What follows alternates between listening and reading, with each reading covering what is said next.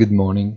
In the frenzy of not being left behind, the market suddenly rediscovers the minor stocks that on average, year to date, have continued to perform poorly, if not to mark sour disappointments. The other big winner of yesterday is Bitcoin, or in general sense, the cryptocurrency market, with the so-called synthetic gold exceeding $40,000, a level it had abandoned in April a year ago.